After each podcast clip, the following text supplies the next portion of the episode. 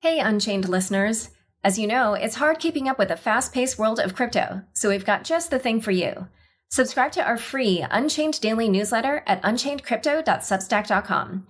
You'll get the latest crypto news and original articles from our reporters, as well as summaries of other happenings and bullet points, plus our meme of the day, all curated and written by our amazing team.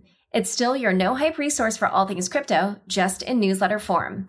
Sign up at unchainedcrypto.substack.com. Again, the URL is unchainedcrypto.substack.com. Um, hey, everybody. Welcome to the Chopping Block. Uh, every four weeks, the few of us get together and give the industry insiders' perspectives on the crypto topics of the day. So, um, quick intros. First off, we have Tom, DeFi Maven and Master of Memes. Next, we have Tarun, the Gigabrain and Grand Poobah at Gauntlet. Then we have Laura. She is the CEO of the show. Is how she asked me to intro her. Oh, please. You just called me that and you said, I'm looking for. I asked you how you wanted to be introed and you said the CEO of the show. Oh, so I said, fine. not how this went. Okay. You actually just called me that. And before you said you were looking for a way to intro me, and I said, just call me that then. Fair enough. Fair enough. Okay. So she is she is the CEO of the show and she's uh, chief journalist and on the chopping block. And then we have myself, Haseeb, head hype man at Dragonfly. So all four of us, uh, or sorry, I should say three of us are early stage investors in crypto. But I want to caveat that nothing we say here is investment advice, life advice, or legal advice for that matter. So uh, this is our first show that we're doing in person. It's honestly kind of weird mm. because every show in the past that we've done up till now has been over Zoom. And now all of a sudden we're sitting here in this like hot studio in Manhattan. And uh, it's like, it's suddenly um, breaking the fourth wall a little bit compared to how we usually do things. Yeah, and it's also weird because it's like so close. We're like still kind of in COVID, but like everybody's super sick of COVID, and yeah, they yeah. just lifted the mask mandates. You know, it's now you don't have to wear a mask in Uber. You don't have to wear a mask in a plane. Uh, nobody in the subway is wearing masks, so it's very, very different environment. I just came from Singapore, which is the exact opposite, where people are still extremely technically the mask mandate in Singapore is lifted, but almost everyone there is still wearing masks, even outside. Oh my god. Which is bizarre because it's extremely hot in Singapore. It's like you guys super humid. You're probably not going to catch COVID outside. I'm just going to tell you that. I know, I know, I know. It's it's it's just I think it's a, it's a cultural thing. If you go in Singapore and you're walking around outside, the only people you see not wearing masks are the white people. Oh, all of the locals, not, not crypto libertarian. What about the there aren't that many. There aren't that many, and and well, the, most of the crypto people in Singapore are Asian, and so they they like bring the Asian energy mm. of like, okay, follow the rules, like you know, yeah. at least at least within your normal day to day life. In your alter ego, you, you you break all the rules and then you you know run an unlicensed exchange or whatever. so yeah, it's it's interesting. How has been the book tour? Oh my god, amazing! Yeah, you know, like I've been putting out these shows every week, twice a week, and doing it for years, and you know, I don't get a lot of feedback and so, like, doing these book events has been like just so lovely. Like, people come up to me and they're like, Oh, I work in crypto because of you. Or like someone came up and was like, I'm your number one fan. And then Aww. later his friend also saw me and his friend was like, he puts you up there with Vitalik. And I was like, oh my gosh. Wow. Wow. Um, I had like a group of four college friends. They all listen to me. I've had like whole families. The whole family listens to me you know, there was like a person that he was like, "Oh, I got my wife into your show, and now she works with blockchain technology." Like, like she like added it to like what she was doing with government, and like I don't just there have been so many stories like that. Mm. I mean, there was somebody she read my book so closely that she was asking me these like very detailed questions about the book, and I was like, "Whoa!" Like you like studied this thing, you know? So the whole thing, honestly, it's just been amazing. Like I sold out the first event in New York, which like they were turning people away. I didn't expect that. I have a ton of fans in Utah. Big surprise to me. Wow. You're yeah, like a crypto rock star now. Yeah. Like, yeah, there's been so many like just delightful things. So, yeah, to everybody who came, thank you because it's just been like, yeah, so lovely, pretty much. And yeah, really, really unexpected. Hmm. How do you feel about the reviews? How do you feel about the reception overall on the book? Really good. Yeah. I feel good. Yeah. I mean, you know, it's like I worked on this for years and honestly, I'm just grateful that people are even reading it. You know what I mean? It's like people, you know, there's there's a lot of content out there now. Like a lot of things compete for people's attention, and like the fact that people, I'm like taking the time to read my 400 page book. you know, all of its footnotes. By the way, if you're a crypto OG, you can totally geek out in the footnotes. They're very fun, lots of blockchain transactions and like Mm. Wayback Machine things and social media posts, whatever. But yeah, like the fact that they're doing that and like, you know, sometimes they're like screenshotting things that they're just like Mm. like interested or surprised by and yeah i don't know like a lot of people have been buying like bulk orders as well like you know for their whole company or their whole dao oh, or like wow. yeah so i've been doing like a bunch of kind of um, events for companies where like if you buy a certain number then um, you know i'll do a virtual event for you or, or even something in person and so there's been a lot of that like and yeah like there like yeah there was one last week where actually what happened was it was just a conference i gave a speech and then Mm. uh, one of the companies had bought the book to give away. And so there was like this signing line, and the signing line was huge. And like I had to stay for two hours signing all these books. I like couldn't even finish because I had this other appointment. I did not imagine it was going to take that long. And people wanted selfies with me. And like it was interesting because not like at most of the events, everybody already knows me. It's already Mm. like a fan of my show or whatever. But here, a lot of people didn't know me already, but just from the one talk I gave, they like loved that talk. So they were like already fans from that. They were like, we loved your speech. And like, sometimes, yeah. Anyway, I could go on and on and on, but like the whole thing has just been like a dream and just so lovely. And Mm. yeah. So I'm like basically savoring every moment of it because I'm going to have to get back to work because I have like a lot of other projects Yeah, coming. And so it's yeah. just like, I'm going to enjoy this time because like pretty soon I'm going to be hitting the ground running again. because I know you and you're a grinder, right? Like you just you're a workhorse. Like you've been Yes. putting out content consistently for years, and I know you've been grinding on this book for a long time. Yes. And so, you know, I I I, I know that feeling of like you're you're you're just working, you're putting out stuff, you're being consistent, and then eventually you come up for air and you realize like, oh wow, all this stuff like someone was actually consuming it all that time, and they really like me now. And Yes. like that doesn't it, it's it's often hard for that to land, especially in the era of like post COVID and you know living in crypto, which is all online all the time, and it's like it's very there's so many elements of it that feel impersonal uh, Yeah. until you finally make contact. You show up at an event and people are like, "You changed my life," and now I have yes. a you know I've, I went into the industry because of you, and it's like holy crap. Yes. I've had so many people say that to me over the years. Like it's really surprising. I remember when it started happening, like back in, like I, th- I guess it was 2017, Mm, um, and just being like, oh, weird. But now it's like having so much. I'm like, oh, it's kind of crazy. I'm just, yeah, putting stuff out there, and like it gets people interested, and then they want to work in it, and it's cool. You know, it's super cool. yeah, Well, we are super proud of you, and seeing all of the incredible reception that your book has gotten has been just awesome to see, and I'm glad that you're savoring it. because I know it's hard sometimes to actually really feel the um, the success that you've had, and so it's it's awesome to go in person and feel that. Yeah, no, I know. I definitely did not expect like even a fraction of what it's been, frankly.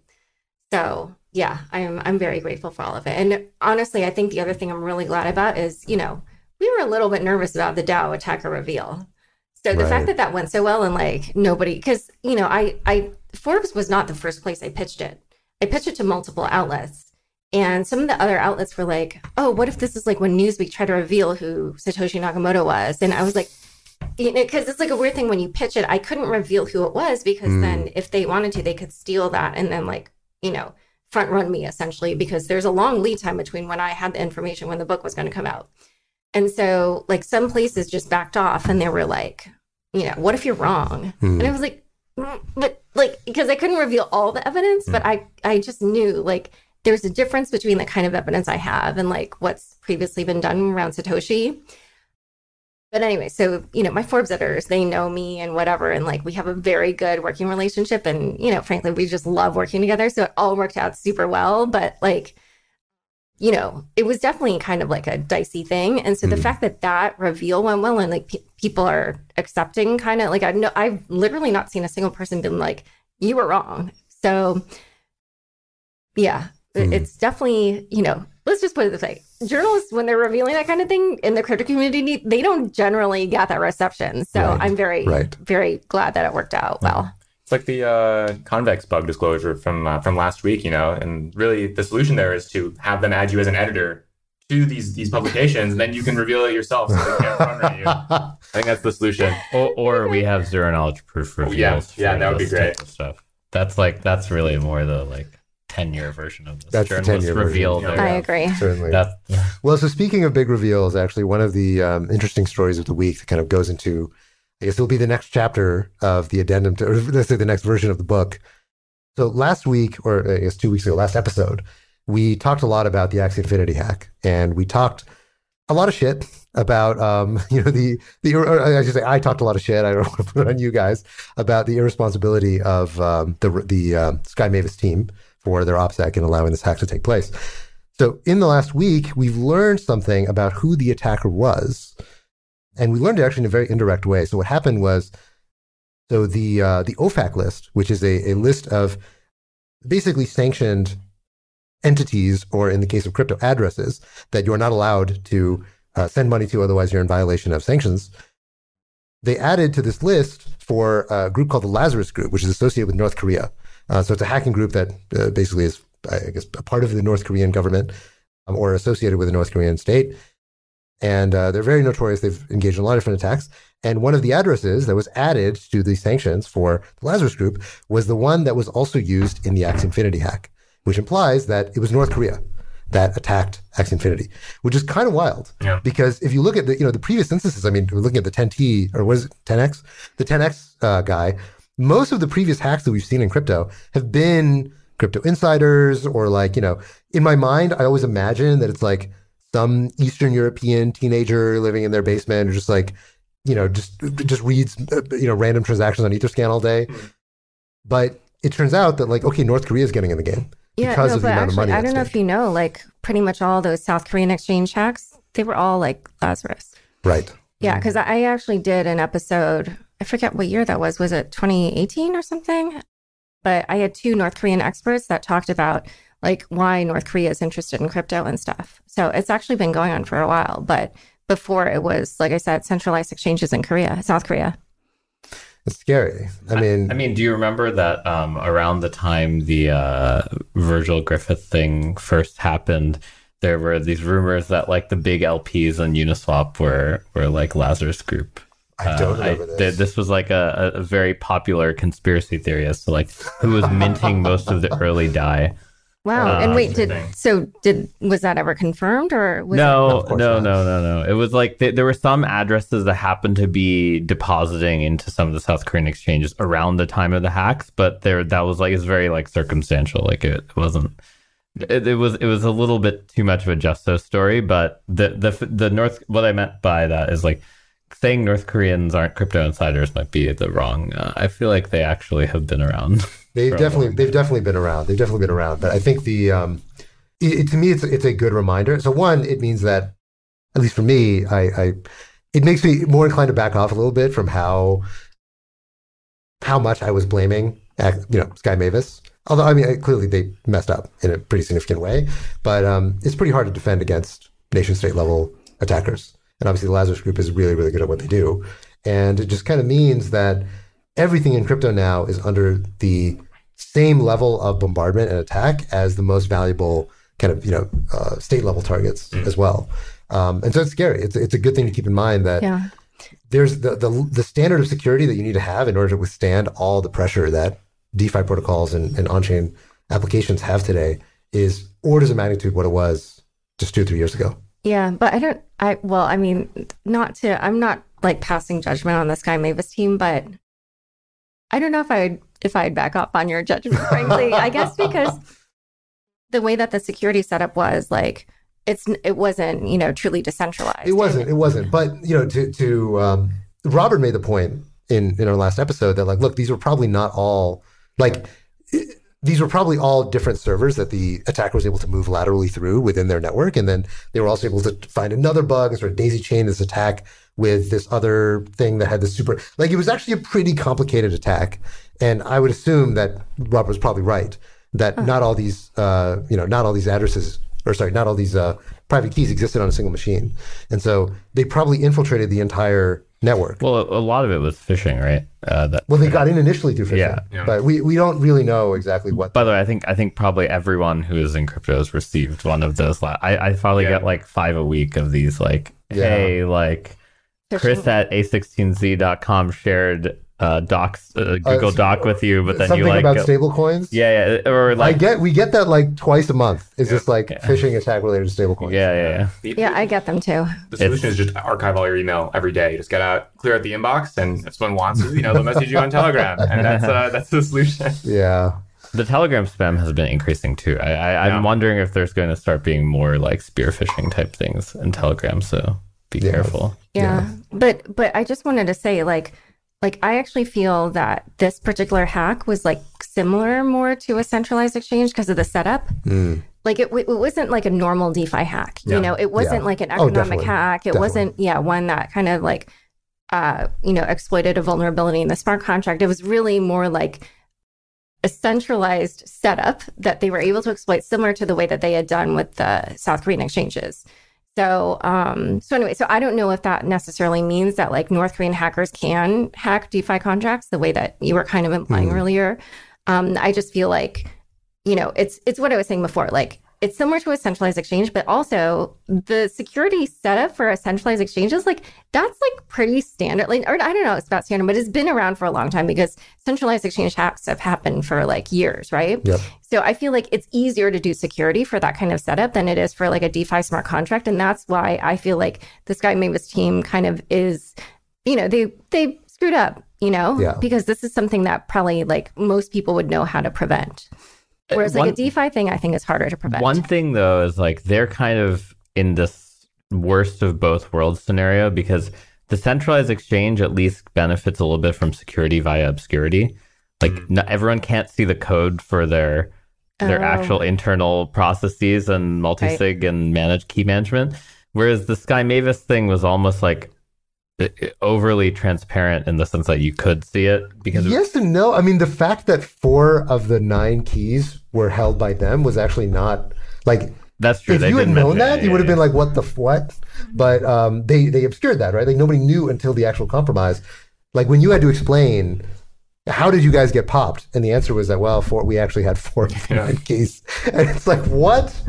That it's it's kind of the inverse of it's like insecurity which you obscured. Yeah, yeah, yeah. But I think, you know, to Laura's point, it, these are more sort of social engineering style attacks, which I think they probably have more experience with rather than exploiting, you know, super obscure, you know, bugs and, and you know, Solidity. Uh, yes, clearly it was not like a super deep. You know, there's some you know, Yeah. corner case of Solidity or like some you know VM hack or something. But at the same time, like it's it's also pretty hard to defend against these at scale. Yeah. Right. Like eventually, if you're you know, bridges are like exchanges because you have to have like a hot wallet. You have to continually be signing things and, and moving money around. And so um, it is actually really hard to secure that. Um, but, Yeah. you know, look, I mean, I don't back off entirely from saying that Sky may have screwed up. Like, obviously, having four of the nine keys controlled by a single party is absolutely ridiculous. But right. yeah, I don't know that anybody uh, is is able to fully resist. I mean, we, we just saw a recent hack of what was it, Okta that uh, recently got hacked. And Oh, yeah, yeah, yeah. Story, uh, which is like an authentication company that you know. You could basically 20%. think of them as like multi sigs for normies. like that's what Okta's business is, right? It's like effectively a multi multi. normies. I mean, it is. It's they, they just like do I don't know why they don't put that. That seems like that would be a big business. It is. I mean, they is a are. big business. They're a It's huge like company. yeah. Thirty billion dollar company. Yeah, they're like big. that. Okay. Yeah. Yeah. Yeah. But like i- in a world where crypto actually succeeds, basically like multi-sig should basically replace Okta. Like there shouldn't actually you shouldn't Okta as a company might be gone or like they'll just be a front end to a bunch of multi-sig. Uh, That I'm saying like in the like the, I'm trying to like give you like the paint Okay, you the sure, like sure, sure, sure, idealistic sure. future. I'm not Yeah. saying it's like likely. We, we, Well- we should, oh good. No, but actually, it's interesting that you mentioned that because when I was in Miami, somebody actually told me about their idea about this. And it was actually really, really interesting. But then, I don't know, then I kind of was poking some holes at it. But anyway, the point is, I think a lot of people are noodling on this. For sure, for sure. I, I mean, Gnosis obviously has the advantage, but I think on, especially on Solana, there's a lot of teams that are trying to like effectively do like treasury multi-sig type of stuff um, that will be kind of are, are out and out soon. So I, I think people want to really do it. I just don't. It's like hard for me to imagine like Fortune 500 buying this, whereas like Okta literally has like every Fortune 500 company using them. Yeah. So that that's that's like sort of the difference. As a, as a frame of reference, they're a Coinbase sized company. Okay. So that's Okay. that's and, and like every every big company uses them. So they are a single Yeah. point of failure though yeah, I because feel of like that. I've Yeah. used them at when I used to work at CBS. So I'm sure you have. Yeah. I'm sure you have. A lot of places in the internet use Okta and you don't even know. okay. So Do you mind if we uh, detour for a tiny second Yeah. about the one other technical hack identified this week, which was actually quite scary, which is like for a certain particular zero knowledge proof uh, implementation, Mm. almost all the implementations had this sort of one crucial piece implemented incorrectly. And uh, there was this like 20 minute period where I was like trying to look through the Monero code to see if like the Monero code did it the same way, because obviously live network a lot of money versus like most of the other ones are like layer twos or in testnet and not totally live. Mm. But effectively, like a very high level description of what this attack is Okay, is what can you name the project? Oh, so so Trail of Bits basically showed that Plonk, oh. which is this zero knowledge proof algorithm, the paper for it actually had a bug in like what they wrote in the algorithm, like in the in the math. And but then everyone implementing it was just like basically implementing the paper directly. yeah. So they like basically copied it line by line. And it turned out the piece that they used, they copied incorrectly from like the bulletproofs implementation, which is in like partially in Monero and, and other places. Oh. So Plonk is implemented in a bunch of places like Aztec, Aztec. Loop. I think maybe Loopring, um, not Starkware because Starkware is, Yeah, is completely different. And then a bunch of the Snark implementations on different layer ones. Yeah, so like on what the one Polygon. Tezos is using, yeah, the one one the Polygon ones. Yeah. So just to give a high level understanding of like what what this bug is, it's it's like kind of a little bit. It's not super complicated when you describe it in terms of like a sort of We'll high level that's true. description of a zero knowledge proof. All right. So the You're on the highest spot now. Go. highest level description of zero knowledge proof. I own some proper some object, and you want to know if I have it. So what you do is you ask me a series of yes and no questions. You say, "Hey, is it golden?" And I say yes or no. You say, "Hey, is it spherical?" And I say yes or no. And then you say, "Hey, is it bigger than this room?" You say yes or no. And so after a sequence of those questions, you can be convinced I have it without actually knowing enough about the object. That's like the very like five year old. Ex- I think that's five year old understandable explanation of zero knowledge proof. Sure. And one, the problem with that is it's very interactive. So you have to communicate a lot. Like I have to keep asking you these questions. I have to wait until you get a response. And so there's this thing called the fiat uh, Shamir heuristic, which is like, instead of me giving you uh, this back and forth, which is hard, hard to manipulate but very slow, I actually give you a sequence of questions all at once, but they're randomized, and you have to prove that you you or uh, answer them in a random order. And so I give you some random number, and then you give me back the answer in like the correct random order. And that's like as if that'd be kind of the same as if I asked you those questions randomly. The problem is if you don't see the randomness to that correctly, it becomes like this deterministic list and you get the same exact ordering every time. And that was basically at a very high level what the bug is. Hmm. Uh, so then people then can like memorize the answer and then always answer the same question back effectively. Is Oh. that That was, was that, good. was that was that That was- that was great, wow, actually, ELI, yeah. ELI Nine out of ten. Okay. Suddenly, I understand zero knowledge proofs.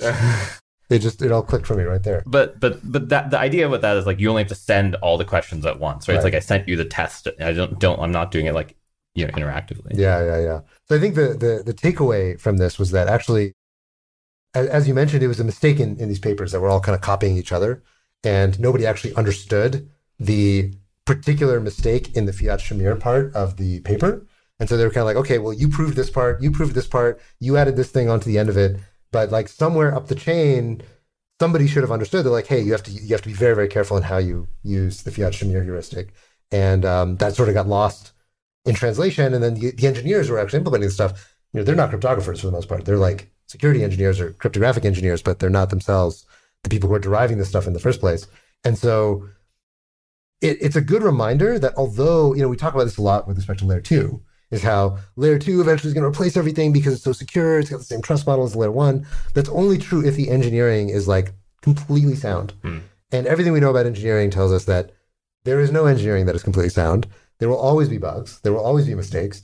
And um, you know, you see it in, even in the history of like Zcash, which has had a history of these kinds of cryptographic errors that were not even the original paper. Actually, the paper was sound.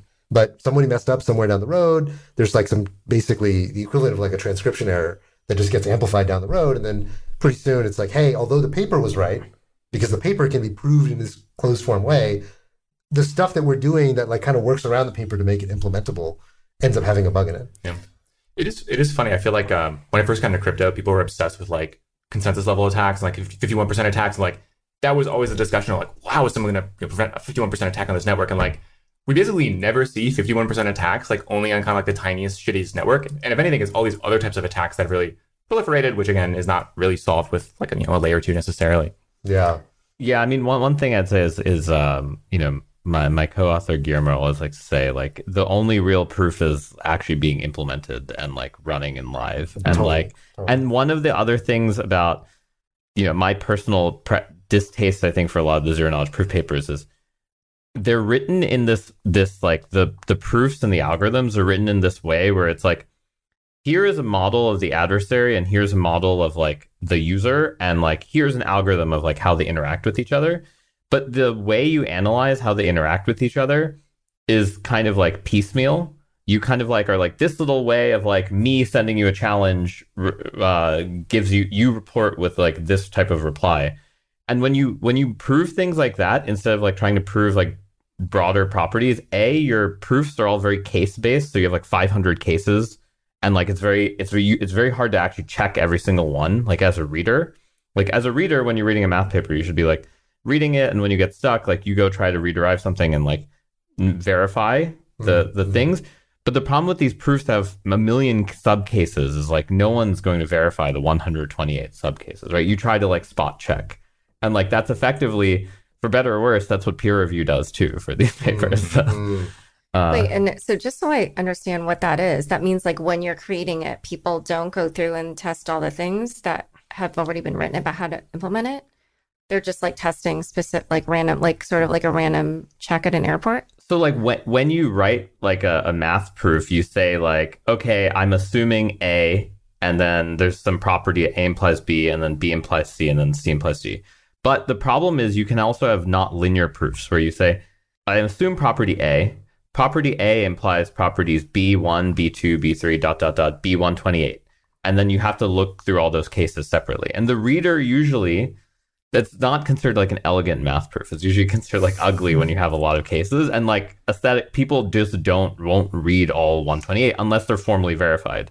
It's, And- it's it's kind of like you know imagine that you were proofreading someone else's book and they had like 500 citations you're like I'm, I'm not gonna like if you have like one citation for like the core thing but if you have 500 I like I'll, I'll check a few of them but like I don't know no matter how good of an editor you are unless you're like being I don't know you're working in a sweatshop you're not literally going to check every single citation because you Yeah, that's not how it works in book publishing. But anyway, Right. but this actually leads me to you know because the, the the copy editor or proofreader or whatever they will read everything and like check everything. Um, I mean, not do that I've Tarun? not that I've done this job before. I mean, well, no, Clearly actually, they're much more rigorous than the mathematicians Yeah. I mean, trust me, peer review is a very broken process. You don't have to tell me. I- but but I do have a question because this is something that I was wondering about in general about like the DeFi hacks and everything. So do you remember back when this was a, a long time ago, but was it called IMBTC when they did that like ER seven Yeah. seven? Yeah. Yep. Okay. So so just to catch people up in case they didn't follow this, there was like this exploit that happened, and people were like, "What were they thinking?" Because the exploit was known already; it had been known for like a month or something, and then they Mhm. implemented it in this way where everybody knew that it would be vulnerable, and so it was just like, "This is such a stupid mistake." But I did have a question because now that I'm seeing all these hacks, like, so for those of you who've been on my show, you might know that I have this checklist that I do um, before I uh, record. And sometimes people are like, oh, this is like a really good list. And I'm like, oh, you're listening to a list of all the mistakes I've ever made on the show. Um, but it made me wonder, like, for DeFi and stuff, like, is there a place where people are kind of like, you know, collating all these different errors and where people can kind of like look up, like, oh, okay, so I'm about to implement such and such. Like, what are the, what are the known vulnerabilities? Like, if I mistakenly implement it this way or that way, like, it, are people doing that? Because if not, there, like, there are these collections of them, but the problem is that you know there's a lot of translation error that can happen. Where you know you might write in your code base, you might write like a equals one, i equals seven, and you always use that convention. But in someone else's code, they write baby equals one and iota equals seven. And then you have to like go through and translate and you rename the functions. Like no one is like Oh, wow. consistently naming things, right? There's not like a, a single the, the language is the same, but like the choice of sort of like uh dialect Mhm. of like each programmer is actually quite different, which leads to these kind of like divergences between like a specification and the real thing. It's actually very Oh, got hard to keep them like one to one. Um, okay. to, to also to Tarun's point about like you know like nonlinear math proofs and like these weird combinatorial kind of issues when like many different factors interact with many different factors. I remember in the IMBTC thing. So IMBTC is sort of like a competitor to WBTC. That's it uses ERC seven seven seven, which is sort of a you know different version of ERC twenty that adds some extra functions and stuff like that. Um, and then there was DForce, which DForce was just like a pure fork of Compound uh, V2, um, which is a money market protocol. And so in isolation, these things are fine, right? Like a fork of Compound will behave the same as Compound. There's nothing inherently wrong with 777 or the implementation. But when you put these things, these two things together, well, it wasn't really built for this, and that sort of introduced the bug. And so it's oh, like All right. if you're not thinking of all these different, you know, you have many, many different dimensions that these things are intersecting on, and one bad intersection can sort of cause, you know, a you know, terrible cascade. So Right. Yeah. And, and automatically checking these things may have more cases than the number of particles in the universe. So you're not going to be doing it. Yeah, and that's and that's the thing, right? Like they, we do have static analysis tools that will automatically run over code bases, but to your point, it's like backwards looking, right? It's like the last hack is the thing that you're able to check for, and the new hack or like the sort of the generative interaction of multiple different potential bugs. Like it, there, there's so many ways in which things can interact in a way you didn't predict before. That if you deeply understand how all these things work and how they interconnect with each other, well, that's just being a super experienced security engineer. That's what a security engineer is for. Yeah, I have Um, another idea. I think samczsun should should like kind of put his learnings into a course and then train people to do what he does. Well, so doesn't that like a ConsenSys crazy idea? diligence have like a big? Uh, is it ConsenSys diligence that has like a big repository so. of all these like security Yeah, patterns yeah. and stuff? So there, there, there are things like that that do exist that people do learn from. And there's a there's a Ethereum security bootcamp I think called Secureum. Yes. Um, they, But are they any actually good? Like- one in Amsterdam. I've heard they're pretty good. Oh, okay. Um, but the reality is like learning to be a security engineer is just actually really hard because right. it's like learning to be a great editor, right? Like there, I can you can read a book on like here are the big mistakes that previous. I mean, books a lot made. of it's just like sitting and monitoring things and finding stuff, and then like No, you- but also I think you have to like think very creatively. Like samczsun must have some like good imaginative tools in his brain to like combine all that to like see things that other people cannot see. Mhm. Like he I bet he has a very creative mind. Well, the other thing that is it's very different to be a an attacker versus a defender, right? Like the, the kinds of people who are very good, it's called sort of red team. Red team is like the people who go in and try to attack protocols and break them. The kinds of people who do that are not necessarily the best security engineers, right? To be a security engineer, you also have to be thinking about how to solve application level problems and make sure that, okay, we're going to build this thing in a secure way, but we also got to make sure that it works, that it's performant, that the UX is good. And Oh. you have to balance all those things together in order to build a protocol well. And of course, like with most of these protocols, like I mean, we see it because we're VCs, and so we're backing a lot of these guys. You know, there there are very few security engineers who have meaningful experience, you know, doing security on in Solidity. a, a, a maybe more kind of trite way of putting it is like an attacker only needs a proof of existence. They need just like one counterexample, right? But a builder and security engineer need to be for all. They need to like consider for all cases. Clearly, one is like way less work than the other. Right. Um, Yes. and like that ends up being like the biggest problem. It's like the combinatorial search space for the builder is like just so much bigger than the attacker. The attacker just only needs like one Right. entry point. For their and there are also so many more attackers than there are oh, totally, too. totally. Yeah. Like right. the the, the, well, the attackers are better funded.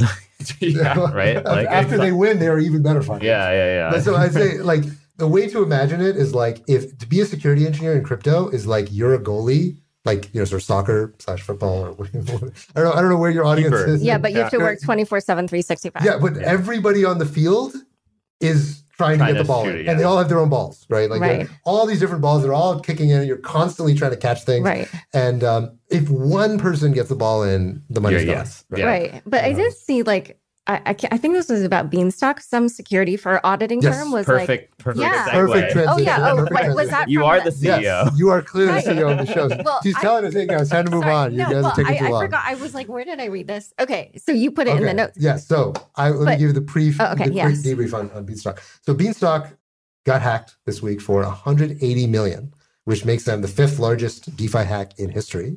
So it's been a pretty bad month for on-chain hacks. Um, we had the number one hack with Axie Infinity and then number five with Beanstalk. So um, the attack was actually pretty wild. And so I was looking into this yesterday, trying to understand exactly what happened. So the attacker made off with 80 million, meaning that 180, uh, 100 million of it was just, I guess, lost or unclear, just Yeah, paid in LP fees or yeah. something. But also they like donated it or something, right? Well, No, that's not. That's not. No? What, okay, so let me explain. Let me explain what happened.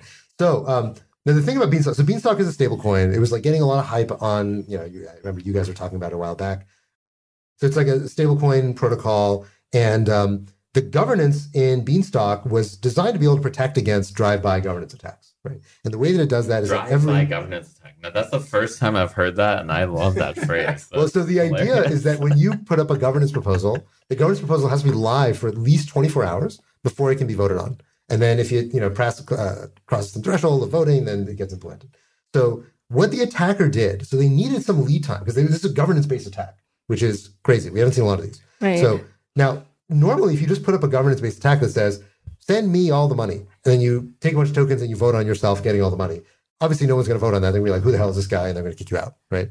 So what they did, they did two things simultaneously. So first is they they put in two proposals almost exactly the same time. So first they put in this thing that was like, you know, th- their their governance proposal is called BIPs, like Bitcoin, but it's for Beanstalk. So they did BIP 18. BIP 18 was send all the money to the attacker. And then they sent in BIP 19, but they changed the name of it to BIP 18 to make it uh, seem like it was a name collision. And that's what they put up on the governance forum. And BIP 19, which was which they called BIP 18, was let's donate 250k to Ukraine because my Ukraine's having a really tough time and like it's so great, you know, we want to support Ukraine. And so both of these governance proposals were live for 24 hours, but no one noticed the real BIP 18, which was send all the money to the attacker. And after 24 hours passed, these things were up for a vote. And what the attacker did, so this was the, the big mistake that Beanstalk had in their governance, is that they did not uh, make it resistant to flash loans. So somebody who flash loaned the, the token was able to vote in governance and use that to cross the threshold to implement a protocol change. So the, the attacker was able to flash loan a huge amount of the governance token, instantaneously vote on the proposal, right pass before, it, right receive before, the right money. before it ended, right before the vote ended. Oh wait, do they do they have the the the borrow live? No, no, no. I think they they put the proposal up, and then the flash loan was later, right? Oh, I see, right I see. Yeah, they, they ended, took the flash loan and then voted. The flash loan was like right before it ended. I see, like- right before the right before the, the period ended. Yeah, yeah, Yeah. So they so they flash loaned a, a crap load of tokens, voted for their proposal right before the proposal window was about to end, which passed the proposal, which transferred all the funds into the attacker's wallet, and they made off like like thieves and and you know dumped all the tokens and put it washed it into tornado. and Hey, all you, the. Ukraine wallet still got the two. also, also the, the there there was some very clever low level bit twiddling to make it make the payment to themselves not look like the payment to themselves. They Oh, like really? routed it to another function call. So like if you wanted to Oh. inspect it, you would actually like have to like go through a few layers before you realize there was a transfer call. It was like they were like making it look like it was doing like some very kind of complicated like what what, what, updating what of did it look like it was doing? Like like it looked like it was like doing some function to compute like what the new interest rate should be or something and it was like named like Oh. that and then like at the bottom like th- this person was actually quite It's very you know, quite, sophisticated. quite clever This is, I, I, this is a very sophisticated attack. i mean the thing i personally enjoyed about it was i had a there were like all these people who are just like oh yeah like i made like five million dollars in b and i'm like eh, I, I can't read their paper without like even being able to like analyze it like forget about their code like their code reads like nonsense because like they just name everything like after a farm animal and like as i'm reading the code it's like pig dot pig dot herd it, it, it- it's Very it's, I almo- reminiscent of Maker. I, I almost I new version of almost Maker, like yeah. Maker better. Yeah. this, because the, the problem is the Maker words. Very few of them were English words, or like right, right, right. right. There are a So for, of- for people who don't know, so ma- this is a very famous thing that everybody in smart contract world picks on MakerDAO for. So MakerDAO has all these weird words that they invented for concepts inside of their smart contracts that nobody other than the Maker team understands. So there's things there's like there's Tap, vats and there's tub, jars and there's yeah. tubs and there's yeah, but you know, flap, flip, flop. Yeah. they are real words. But you know, yes, they are real words. the, the reasoning behind it though is it forces engineers to build to spec right when you have Mm. common english variable names it's like oh well this is the interest rate and this is whatever and you sort of create you know shortcuts in your mind of oh that's what this variable means that what Right. this fun- that's what this function means as opposed to you know we're going to sort of create this abstract you know spec for what the function what the uh, protocol is going to do, and you build it this way, and then we check to make sure it was built this way versus like you know humans sort of playing tricks on themselves. I understand the logic, but it's still it makes It is very annoying, in- in- yes. incredibly impenetrable Honestly- because the fact honestly, that I, I actually think their design's way better than this. The bean thing was like, I was like, I remember looking at it, Yeah. like, you know what? I'm not going to analyze this. It, it is like a it's like a seigniorage shares coin, but with like two extra coins. So there's like multiple levels of like expansion and contract. It's very weird. But yeah, um, someone actually made like a translated version of the MakerDAO code base at some point that actually had like the real Yes. variable names in. Yes, Mm. uh, Van de San. Yeah, yeah, yeah. He made So- it. Um, I see, I see. But but but but I will say I just like enjoy the Schadenfreude mainly because like the the the only other Tarun in Twitter who is uh in crypto Twitter was the biggest bean shill and like now he hasn't tweeted for three days and I'm like yes. you need to tag him. We need to tag him on this episode. Um, wow. Uh, There- his, his name is roon on on on Twitter. Oh, oh, that oh, oh. Yes, that roon. He was That really roon. shilling. He's on crypto Twitter. Well, I feel like crypto Twitter people always Okay. yeah, retweet him. I see. The biggest Haseeb, uh, actually, this is a related story. So the biggest Haseeb is the CEO of Efani, which is like a phone porting. Oh yeah, You I know you, him. you know him, yeah, yeah, yeah. So like, I remember I met him in a cafe a long time ago because he was like, "You're the other Haseeb. I need to meet you." And I'm like, "Uh, "Okay, I don't have the same need, but it sounds like you really want. He's like, this is very important to you." And so we we we met up, and he was um, he was working on Lendroid at that time, which was like a big ICO at that time. And um, he was like, "I have the Twitter screen name Haseeb." I'm like, "I know, I know you do." he was like, he was like, he's like, yeah, it's really important to me. And I was like, I can tell. And he's like, but I don't have Haseeb.com. It's like some doctor in the UK, and I'm trying to get him to sell it to me. Can you help me? And I'm like, no. Why would you help him? I don't know. I don't know. I'm like, no, I don't. I, I feel no affiliation despite Name that we have the collision same right name. there. I Yeah. know, I know. But he's he's definitely um he's crushing me right now. So I gotta I gotta play catch up Well, on he's the, crushing the you. seed How so?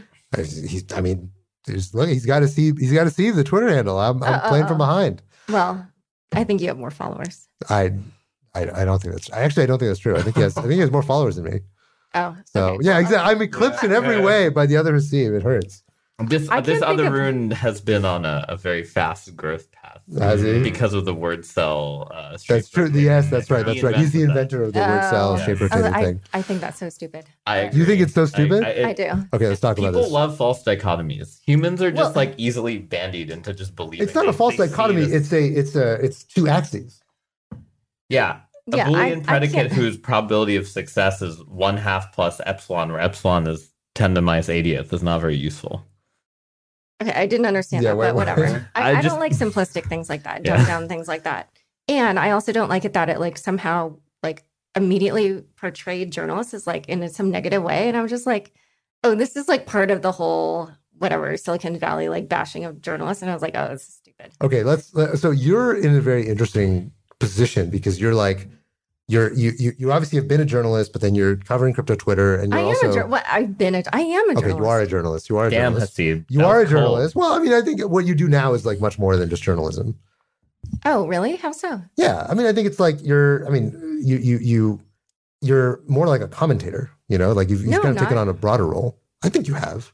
Well, I mean, I get interviewed by the press, but like, Yeah, I mean, I still consider myself a reporter. Fair enough. Okay, okay. Well, no you you author. might you consider yourself a reporter. like I don't think of you as a reporter. I don't think of you as a reporter.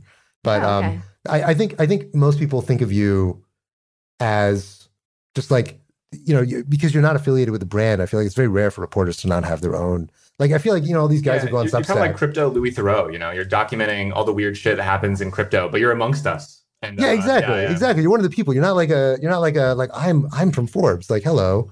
Like Oh. tell me all your secrets, and then I'll write Yeah. about you. Yeah, but Hunter S. Thompson.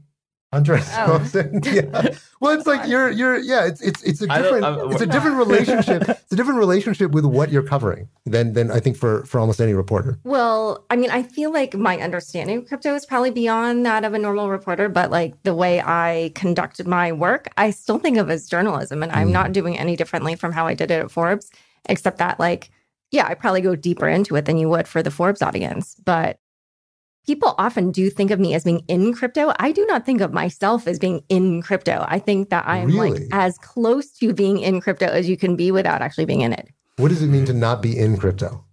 Well, because I'm a journalist covering it. So there's like, you know, I'm I, like, if you guys are all like the players playing the game, I'm the referee where I'm like kind of in the game, but not in the game. Like, I'm not supposed to affect Mm. play. I'm not, you know, But you did. You said people con- were convinced by you to like join and you know change their life. oh, well, yeah. I mean, yeah, you're playing the game. I mean, you might you might think you're not playing the game, but you're part of the game. You're a referee wearing a. a Yeah, you're a like you're like you're like in the shirt. WWE when the referee like tears his shirt off and like starts beating the people in the ring. Like you're you're in the game. my God. I don't think of myself that way. I mean, like, like, do you think that I'm like influencing events in crypto? Oh, I don't think so. 100%. I mean, the Oh, DAO how hacker so? thing. Yeah, Yeah, like that's- what? Come on, We was- ju- but, you okay, just but that's like a influenced the game. that's a normal journalistic thing to do. Like you, you know, find out like who did this thing. That's what I like mean, I mean, the people on crypto Twitter who are like calling each other out and getting into fights. I like, would I would say they're doing the journalists in thing. crypto have not had as much success at doing it, right? Like the Satoshi thing is a great example of Yeah. Right? so so I, I don't know. Like if you're successful at it, I think it somehow does impact the market. oh, interesting. But I don't think revealing who the DAO hacker was re- affected the market at all. Well, not not in, in the sense that like it impacted prices immediately, but it impacted how people's perception of certain projects wa- was, right?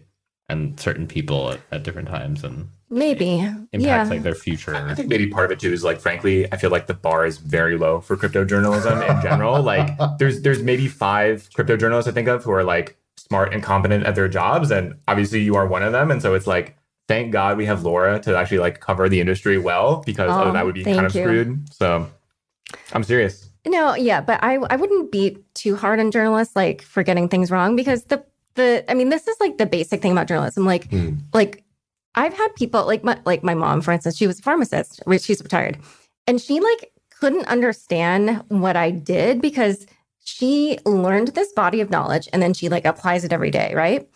And like my job is I'm supposed to take things I don't necessarily know and learn them fast and like learn them well enough to explain them to other people. And it's a skill. It's like not like having the knowledge, it's a skill. So it's more about like being able to learn quickly and then being able to like explain things well. Yeah, in that regard, like I don't feel like I'm a crypto person. I, I, anyway, whatever. You, like you get what I'm saying. Like like you guys have the knowledge. Like I don't think of myself as a crypto person. Like I can learn things and whatever, but Mhm. like I'm not in there doing it. Like yeah, people often come to me and it, it's weird. Like sometimes people act like like they think that I know like everything in crypto, and I'm like, no, no, no, no, no. I'm like behind all my sources. My sources are the people who really know what's going on, and I have to like do my best to like eke it all out of them. But like, you know, I basically harass them a lot to like get that information. But I don't, you know, like if, like if you were to ask me right now to do something in DeFi or like on Ethereum or whatever, it would take me like I don't know, like five hours. Like I would be like, you would like people would lose all respect for me. They would be like, oh, she, we thought she knew what she was doing in crypto, but clearly she doesn't. Because I, you know, I I spend all my time like creating content. I don't spend all my time like actually using the stuff. Whatever. Mhm. I like call people up and I want them to tell me things. So it's just different. Yeah. You don't- would you would also be surprised at how many professional investors in this industry have Yeah, all themselves never used crypto. Oh yeah, no, that actually doesn't surprise me because I actually think journalism and VC are like not that different. Yeah. It is true that a lot of the Yeah. early TechCrunch writers became like venture Exactly. investors, like very Mm. like soon after. right? Yeah. But TechCrunch is like I think especially chummy with the industry it covers in a way that like the Wall Street Journal is not. You know, like Right. TechCrunch is like a kind of a different animal than like a, other media. Hmm.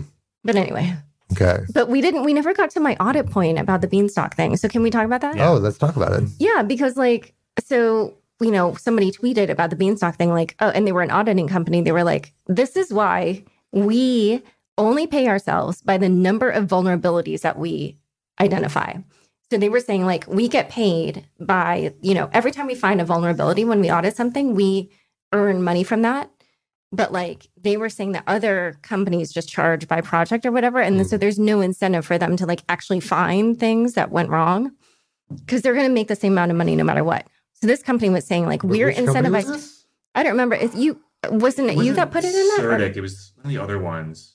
Um, Was it PeckShield? Peck No, Shield? I don't it think I don't think I don't think we linked to it in the. Oh, okay, in the- maybe I mean, there's this other problem though that happens because, like, if you actually look at different audit reports, different auditors will consider different types of things, vulnerabilities, Yeah, there's, like, different a lot of severity. It- and it- like what it they- there's no like you- standards Yeah. for what a just the basics of like what a low, medium, and high vulnerability are.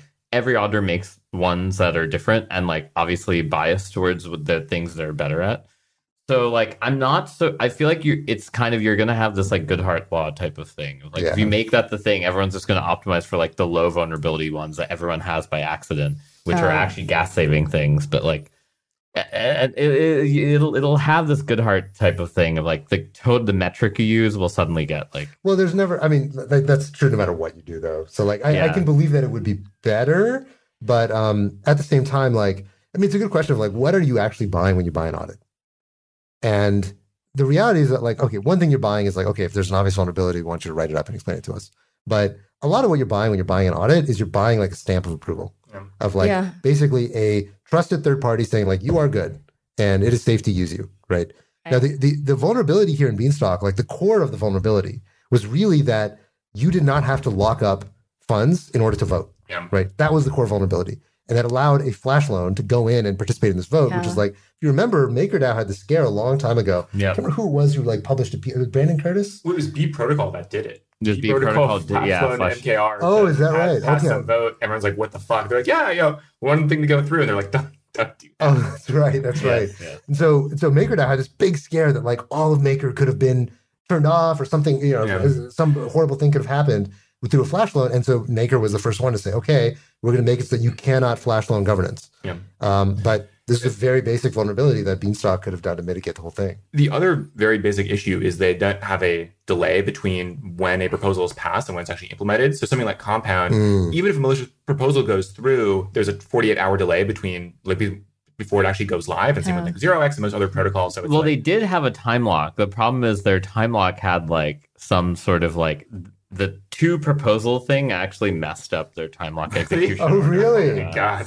no no Oh, it's wow. it's actually not so it, it's a little bit more subtle uh unfortunately that like the the person who did this did no, notice a lot of like kind of nuance about the time Wait, lock I'm curious about that because I know there's like obviously a delay between when a proposal goes live and when it can be voted, but even like, you know, again, for Compound, even if something gets approved, like it doesn't actually go live for another 48 hours. Yeah, yeah, yeah, yeah. So, so the problem here is that when you have two proposals that are proposed at roughly the same time, you have this problem where like the time lock only really applies to one if you don't set it up correctly. Oh, And so a lot of places will just be like you can only have one proposal live at a time, Mm. or like, or Mm. they have to be staged in some way. Whereas the Beanstalk thing did not have that. I see. Did So- they roll their own governance? No, everyone just modifies compound like pretty I much. okay. But they didn't include those parts. Yeah. So, in general, after these DeFi hacks, how do they get, like, how do they turn it into real money? Do they, and because like a lot, well, we've seen that a lot of like exchanges or whatever will kind of blacklist the addresses, but like, are people actually getting money out of it? Oh, yeah. It, it depends. Sometimes it is very hard to liquidate. Um, like, you know, if you have a stable coin and there, you can't get across the bridge. But in this scenario, I mean, they just put a bunch of ETH into like Tornado Cash. And then depending on the size of the anonymity pool for the asset also that you're hacking, you may or may not be able to anonymize that effectively. But I think for this amount, it should be like too difficult depending on how long they wait and how long they are, you know, willing to It delay. is But- significantly easier for Bitcoin though. I will say, like, Oh, uh, interesting. just like the But volume of just Using like wasabi, which now we all know you can demix that. So, Yeah. yeah you can demix it with a lot of resources right so the Right. question is like is someone willing to pay that much to demix and, and and and so for like an 80 million hack it might actually not be like you might not get someone who's Wait, hold on, hold on, hold on. Are we actually do we do we all agree that you can just demix Wasabi transactions now? oh, I because I registered. I think uh, when we originally talked about this, I was like, I'm skeptical of this. yeah, that reminds me. I know. We'll discuss. We'll discuss this another time. There Wait, what? because there's a video.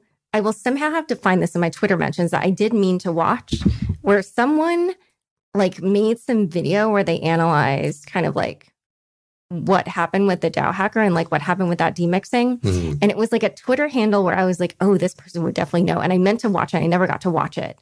So, so let me do that. Okay, I've had like such a whirlwind two months or whatever. So to be continued. Yeah. yeah. But at it- least you're you right. know that there's some partial information that's Right, right. If, if you if you not messed up, if you messed Yeah. up kind of post mixing, like okay, Yeah. I can uh, totally understand that there. I just think the Bitcoin mixing services have way more liquidity, and and also the tornado withdrawal sizes are like th- they don't have enough. Yeah, they don't But have they enough. still do like 10 mil a day. Uh, yeah, yeah, yeah. I, I'm, that's what I'm saying. I agree that 80 mil could get out, but Yeah. like if it was bi- like the Ronin get bean hacker would tokens, be like, there's nothing you can. Yeah. Yeah. I mean, didn't they just like mass sell on Curve and just turn all Yes. the bean into yeah. into USD? Yeah. So then how much did they get? 80 million. Wow. Okay, because okay, so then that answers my question because the question I was going to ask is like I thought that a lot of these people couldn't even cash out because I mean, you know cashing like turning it into a different asset is one thing, cashing out is another thing. Yeah, it yeah. Do you mean like getting into dollars in a bank account? well just getting away with something where they can actually make money from it. What however I mean, we're I think once you defining get that. clean ETH, like you know, you can sell it and report it as income. I think the IRS is very explicit that like they actually don't care if you're committing crimes as long as you like declare income and pay taxes on it.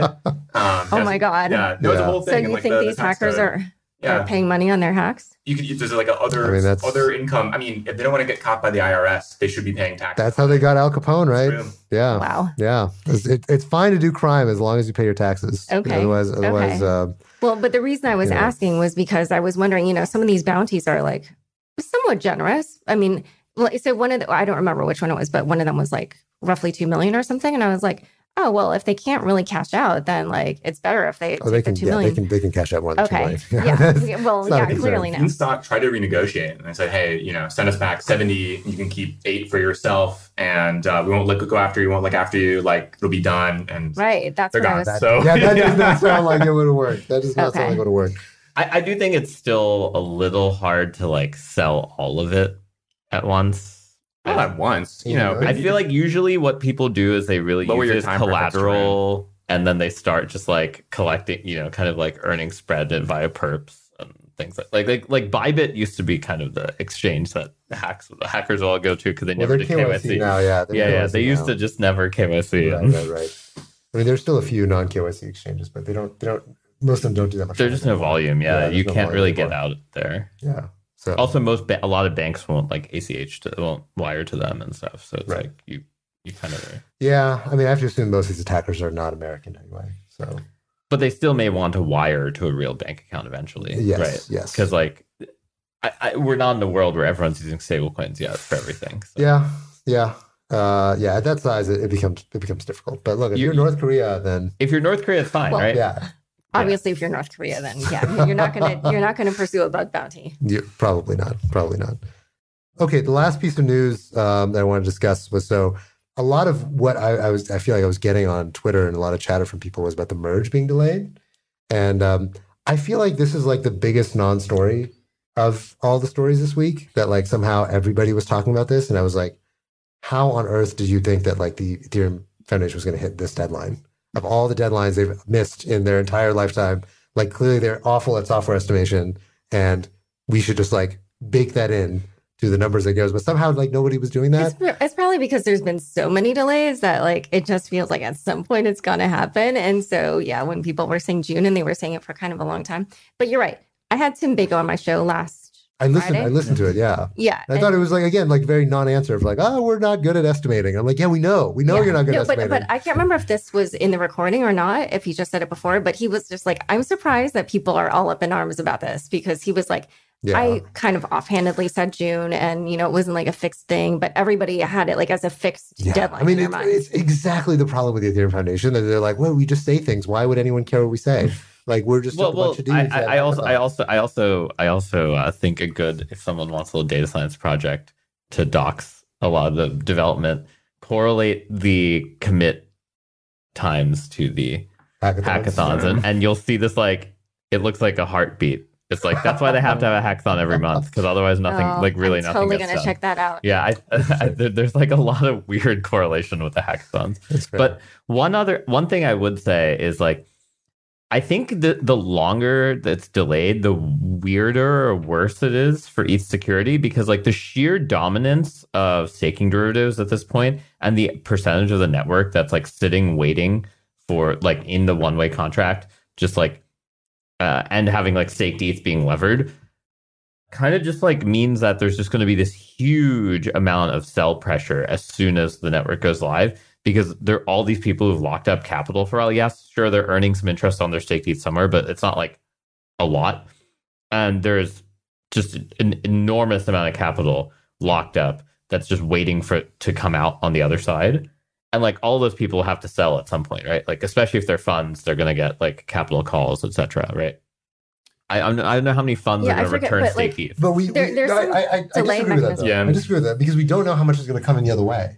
Right? Like once the opportunity cost of staking goes way down because of the fact that you can actually go two way, I think you'll see a lot of capitalists like, look, I'm not going to risk going into proof of stake when like I don't know that proof of stake will ever actually be that two way street. And even when the proof of stake merge happens, it's what like another upgrade until people can actually withdraw. But but I just mean the people who are going into Lido, there are people raising funds that literally are just taking like five percent fees just to put you into Lido. Wait, what? What? What? Yeah, they're people. It's the same as these people raising funds to go into Anchor. So there, I, there's these people who are raising funds where they're basically charging people five percent to take stablecoin, to take dollars, and they convert to UST, and then they put it into Anchor, get twenty percent. Oh yeah, I give you back like the yeah. yeah. Huh. There's a ton of people doing the same exact thing for Lido, and they're all doing the levered Lido. tr- So Hmm.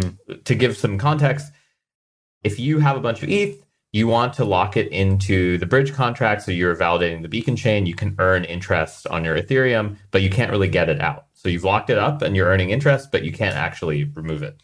Staking derivatives allow you to pool ETH with other people's ETH, and then there'll be validators that go earn that yield. And then there's sort of this IOU called staked ETH that you get. And staked ETH is extremely liquid and in every DeFi protocol. So you could effectively treat it like ETH and it stays pegged. Actually, weirdly stays pegged. Because theoretically, it should, it should actually be worth more, but everyone is discounting exactly by the rewards, which is like a very funny fact. It- It's sort of like a weird, weird anomaly in some ways. Like other staking derivatives don't have this property. And so people have the staked ETH, but it's all an IOU for the real ETH, right? And they can't actually get back their real ETH. And if people are raising these funds where they're like, hey, we'll earn, we'll we'll go do the whole like staking thing for you. And and it's like some institution that like bought a bunch of ETH and they're like, we'll you know, we'll we'll take five percent, you get like the remaining. Those funds eventually have to close out, Mhm. right? They have, and they're not. Are they going to return staked ETH to the, the? If that happens, then everyone who gets the staked ETH is going to just sell for real ETH eventually, Yeah, right? yeah. So like, there's some some there's some kind of the longer this takes, the more the crazy levered behavior we're seeing. We're seeing people like lever up on staked ETH like crazy. Yeah, actually, like, like Babylon Finance released something this week where I mean, this is your whole thing around basically automate the the strategy of putting on staked ETH, borrowing ETH, turning into staked ETH, putting it back, and just like levering up. And they're, they're estimating like eight ten percent using this strategy. But the question is just like when do we see ETH interest rates go up to sort of compensate and like Exactly. pull in the market? And This whole ultrasound money thing only works when this type of levered game is not happening. And Yeah, like yeah. that is going everyone wants anchor yields. Like Do has basically made it so that everyone has to be chasing 20%. And like everyone in ETH land thinks that's not true, but when you look at what's happening with staked ETH, it's like, oh yeah, everyone is literally just trying to chase Do. yeah, this is this is why the Fed's hiking rates. They're like, we gotta we gotta match anchor right now. It's really competitive out there. I, I I just yeah I just wanted to point that out. There's like something weird on the financial side that I feel like the developers don't seem to give a shit about because everyone in ETH every ETH developer I talk to is like staking derivatives are dumb like they'll never survive and it's like well actually there's such a huge portion of ETH in there now that it's a little bit not true. That's fair. That's Wait, fair. so I know this is like a slight detour and we don't have to address it right now, but I am curious what you think of the whole anchor thing because like I had uh, Kevin Zhou on my podcast and Oh, from he- Galois. I, I, I love I love that clip you you had the Twitter clip of his thing was excellent for Anchor. Yeah, I mean because like he thinks it's not gonna, you know, it's not gonna pan out and it's definitely, you know, just gonna go south at some point. Um, so I was just curious, like, what you guys thought, because, like, yeah, just if you follow that whole thing on Twitter, like, there's very polarized views on either side. Yes. Yes. Well, first caveat: we're investors in Anchor, so we we invested in early round. What's our what's our view? I don't know. I, I guess I'd say that like, I mean, so Anchor did modify the protocol so that the interest rate can actually move over time, so it can now adjust compared to what it was before, which is like this flat twenty percent. Um, but it, it's over a much. I think it's like um, once a month. It can Yeah, uh, it can calibrate by like yeah. a percent and a half or something like that. So it can't actually respond that quickly or in real time. I guess it's like closer to the Fed, I guess, and then Mm. kind of very staggered moves. You know, by and large, I think the, the biggest risk is not actually to Anchor itself, but more to Terra, although they're both Yeah. obviously very interlinked. At the end of the day, like all these algorithmic stablecoins have to get exogenous usage. Otherwise, it just doesn't work. And so the question, I mean, Kevin was sort of pointing like, look, there's no exogenous usage for this Right. stuff, which is like, okay, I, I mean, I mostly agree. So the answer is that they got to get exogenous usage, otherwise the thing's going to break. I, I think another interesting thing that scares me more about it, and this is not necessarily a knock on UST, this is more a knock on the type of people who are putting ridiculous amounts of money into Anchor, is like a lot of the dumber TradFi people that I I've, I know uh, who are like don't probably couldn't tell you what a hash function is. They don't know what an address is. They're the ones who are really aping into this stuff and putting in like a hundred million dollars into like um like these anchor funds. And they they don't they don't know anything about crypto. They're just like someone told them twenty percent on cash. Wow. And they're Oh just my like god. and so that scares me because I'm like, wow, That these people me. that that that it's like it's like the psychology people who don't even know what they're investing in is always Yes. like the that to me is like feels very like big short. You Yeah, yeah. Somehow, Yeah. Something about that's like scary. Going back to the crypto journalism stuff we were talking about earlier, there were like two um, profiles on Do out this week, and, and Luna specifically. I think there was like one in Bloomberg and like one in the Journal.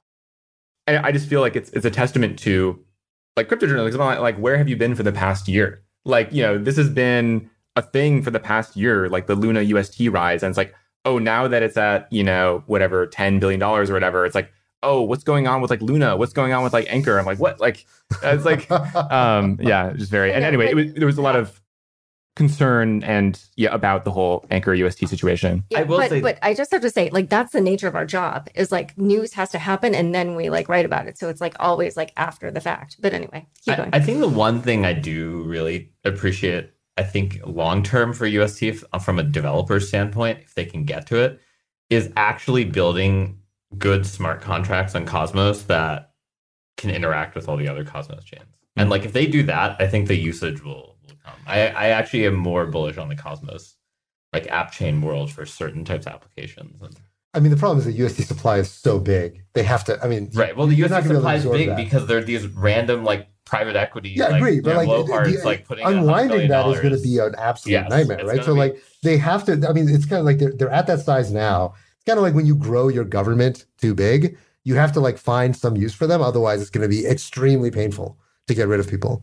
And uh, same thing for companies, right? But like governments is the most obvious example because they tend to they tend to get bloated and then not like you contract it's, yeah, not it's like a contract. one-way ratchet Exactly, exactly. And the problem with UST is, is kind of similar. It's very difficult to drain UST and say, okay, this thing got a little out of hand.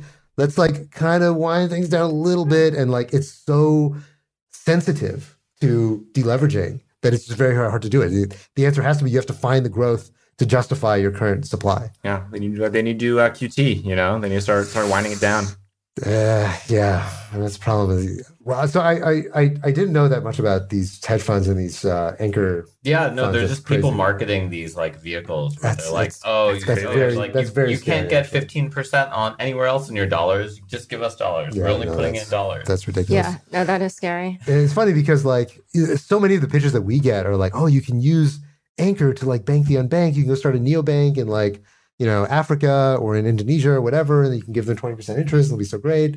Everybody will sign up for this. And like the story from Anchor from the beginning has been like anybody can go get interest on get yield on stables, and that's I really mean, the difference between the outcomes, I think, for Terra and Celo are that you know Celo tried to go for the banking the unbanked narrative, and I mean, they're Terra went converging for now. The, They're Terra went for the now. like you The know people with money. people with money Yeah. thing, and it, it like clearly it you know that that did have a cycle. i mean it's, it's funny because i mean there were like so many of these like crypto backed neobanks out there that are basically trying to do this right? Hey give us dollars. And we'll, you put in a compound or Aave or something else like not necessarily anchor specifically.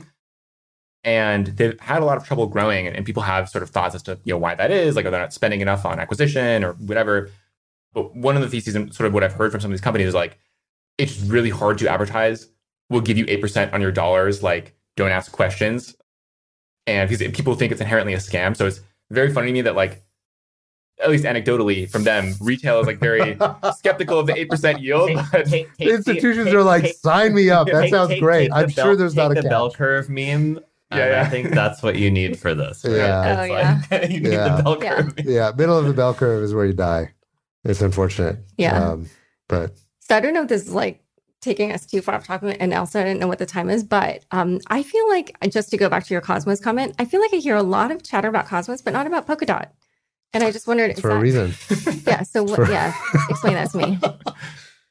Tarun, do you want to explain? I don't know if there's like a, a pretty strong reason other than like Cosmos was able to bootstrap a lot of liquidity and like it's just easier to boot to get started writing Cosmos app chains. Um, Oh. And once Osmosis became kind of like the connector, so the Cosmos model, I would say the initial weak part, in my opinion, um, you know, obviously extreme Cosmos fans will probably maybe disagree, is that the the Atom coin has pretty much no usage. There's no reason to actually go to the hub, which is like the, the, the main place that Atom is staked. And instead, it would be much better if you had like something like a DEX that was sort of like secured, a DEX chain that was secured, uh, because then everyone has to go through there. And it, it kind of like have, can kind of have this like, you know, virtuous cycle. And so Osmosis did that, and that kind of bootstrapped everything in Cosmos because everyone in Cosmos Land was running their own app chains. Like no one was using IBC, but then you, the killer app for IBC was really Dexes, and like being able to go between these chains and like have liquidity on on different chains. And I think the UX on Cosmos chains, the wallets are really really magnificent. I think like probably the best acquisition in crypto in the last two years was the Osmosis team buying Keplr which is the main wallet and is probably the best wallet in crypto. There's about to better than Phantom, better than MetaMask, better. It's it is the best UX. Period. Wow. I will have to try it. You should try it. Yeah, there's about to be a new record for best acquisition, but well, that, that news will probably come out soon. Well, I, I I still I think that the price that the Osmos that that was the best acquisition. Like like Spicy. they literally made the whole ecosystem. It went from a Right. billion dollars to like 17 billion because of that wallet, Yeah, yeah, And then, and they and then paid what, a very tiny amount relatively. Right. and then what about Polkadot? Well, so I think the the thing No about wallets. The Polkadot, wallet, the wa- Polkadot. I, I don't think it's about wallets. I- think it's I- about I know. I think it's it's a a more of things. fundamental strategic mistake. Substrate is hard made. to use. There, so there's a bunch of stuff about the actual tech stack, and also about kind of how top down uh, Polkadot has always felt relative to Cosmos, which has always been kind of more bottoms up. Cosmos is also much older. As also caveat, we're early investors in Cosmos as well. But um, the big thing that I think Polkadot messed up is the parachain model and the parachain auctions, right? So like Polkadot decided that in order to use Polkadot, you, instead of like on Cosmos where you just you kind of you know it, it's it's much more open ended and you kind of you know you you find your place in the Cosmos ecosystem and you carve out your own niche.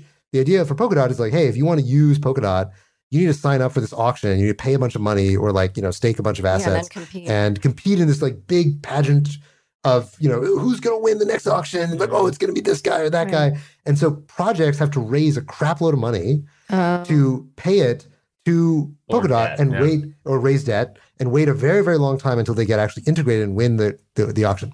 Now, if you're an entrepreneur, you're like, okay, I could go to any chain, I can build anywhere because I'm an awesome entrepreneur and I'm in very low supply because there aren't a lot of great entrepreneurs. So you say, okay, well, I could go to Solana where they'll pay me a lot of money. I could go to Avalanche where they'll pay me a lot of money. I could go to Polygon where they'll pay me a lot of money. Um, I could go to Cosmos where I could like build bottoms up and like do whatever. Or I could go to Polkadot and pay them a lot of money. right. But wait, what? Why are you asking people to pay you money when like everyone else is understands the transaction goes the other way? You need to attract developers, not charge developers. Yeah. And Polkadot like just has well, in order to be sustainable, we got to charge people. Otherwise, what's the point of Dot? yeah, I but mean, it's great for Dot, bad for Polkadot, and Cosmos is like great for Cosmos, but terrible for Ad. Yeah, that's Ad- true. Atom is Dogecoin of, of Uh, layer one. Yeah, it's- I, it- I, honestly like it, it. it- It truly doesn't really have much of a purpose. They've Yeah, tried to make. mean. They basically tried to copy osmosis, build a dex, build a bridge, all this stuff. But like none of the, they're, they Yeah. just kind of missed out on liquidity. I'm, I'm curious actually to get your, your thoughts on. I know there's like a new Cosmos proposal right now to basically like allow people to use existing Cosmos validators, so like sort of bootstrap their own like validator set, which is sort of more Polkadot like. Like, what do you think of that? I think the liquid staking is effectively the easiest way to do that. And like that's why I think you're seeing a lot of these chains have these staking derivatives where basically like I can pay validators validating another chain in this other chain's Mhm. coin, which is basically a version of the Polkadot crowd loan, except because there's so much liquidity on Cosmos, it's like actually easier to bootstrap because it basically will feel like Lido to the end user. But I actually think the co- the Polkadot crowd loan model is actually very elegant. The problem is it's like impossible to bootstrap for the this reason. Like, who wants to pay to use it to start? And like, Yeah. they have this thing called, a crowd loan where basically you pay some portion of your token supply up front, and then people basically fund your you with dots. But then again, the dot holder base is not that diversified, so you don't really. It's like I think if there were like more dot holders, who were like not super close to the original team, like there you might see more. You might have Right. seen more crowd loans. No, but the flaws that you're describing, now that I know more about Gavin from writing my book, uh, Mm. they sort of make sense to me, actually. What do you mean? I, I was I was yeah. gonna say you're the Gavin expert here, so you should Well- be telling us about Polkadot. Well, but from your read of the book, like, do you agree that it sort of makes sense for his personality? Totally. Because- Yeah, yeah. It's Yeah. like kind of megalomaniac style. Like everything has to go through me. Yeah. Like Yeah. Gavin. Yeah. I think that was yeah. It was so this is the Cryptopians. Yeah, it was pretty interesting. I think there's like always these like cult of personalities around early crypto people or crypto people in general. Like I know a lot of people cite their investment thesis for Polkadot being, oh well, Gavin Wood is the CTO of Ethereum. I'm like, yeah, but like what what do you know about Gavin beyond What about CTO, what about Charles CTO? Hoskinson, CEO? Yeah, yeah. Uh, oh my God, guys, today Oh, I was at the dentist, and when he found out what I did, he engaged me in this kind of long conversation about crypto. And at a certain point, he was like, well, What about Cardano, as he called it? And I was like, Oh my God. And then I said to him, I was like, You should read my book. I was like, If you're interested in this, you should read my book. But no, I mean, Sounds yeah. like the worst dentist appointment ever. if, I, if my dentist started You're talking not- about honestly, Cardano, I would, no, I would no, not no, come back. This is at the end. dentists are exactly the demographic that Cardano is 100%, targeting. 100%. The average user of Cardano is a dentist. No, no, That- average owner. average owner. user? Sorry, sorry, user. Yeah. it's, it's getting some stuff. There's, It, there's it, it, stuff it is happening on it is Cardano it now. is the the thing that Nomad is bridging to. They they have an EVM chain which is generating almost all the transactions. That's like Oh, hilarious. wow. Like so good. it's like none of the Cardano native apps are running. yeah. Wow. That's Yeah. hilarious. Gavin Gavin does is have like- a lot in common with Dom from DFINITY, I feel like. It's very similar Oh, yes. Oh my Very God. that is such a good call. I never thought of that. Yes. Yeah. So, I mean, that's the thing. It's like everything in crypto that works has been very grassroots. Like, right. Well, I, I should. I, no, that's not true. That's not true. Uh, not everything. Most things in crypto. Well, that are Bitcoin, very Ethereum. grassroots. Yeah. yeah. Solana probably is like biggest exception. Solana, I think Avalanche is also Yeah, you know Solana, less Avalanche. grassroots. I think uh, Terra, obviously, Terra is like the least Yes. grassroots. Yeah, but I consider all of those like new and not established. Solana, Avalanche, Terra, like sure, but I think Cosmos. I mean, Cosmos, I think is very grassroots. It, there, there. I guess there are different approaches, right? So I, maybe that was a bad comment because I think we've seen success in both, both different. Yeah, I think it is very more bazaar and less, le- much less cathedral. Like anytime anyone comes in with like their, their master plan of like how to solve crypto, it's like this is not going to work. What And did, we, almost what like- did we say about stablecoin Yeah, I know, I inventors? Yeah, yeah, yeah. It's very related to that discussion last time. Okay, well, I think we're over time, so we're going to have to wrap for today. Um, so thank you, Laura, for Yes, joining us today as our very special guest. This I hope I of did a good stand-in of Robert. You were very Robert-like. Right. You were you were almost as good as as the Robert himself. I didn't say GM, GM. You did. You did. Well, I you You you, just did. you did you did At you did bring a lot of. DeFi daddy energy today. Or no, what was it? Lending, Lending daddy? daddy, Lending yeah. daddy. You did bring a lot of lending good, daddy energy. good. So I appreciate Happy to that. do it. All right. Well, that's it for today. Thank you everybody for listening, and uh, I think next time we'll be back in the metaverse. So Oh. Yes, we will. that's it. Cool. All right. All right. Thanks everyone.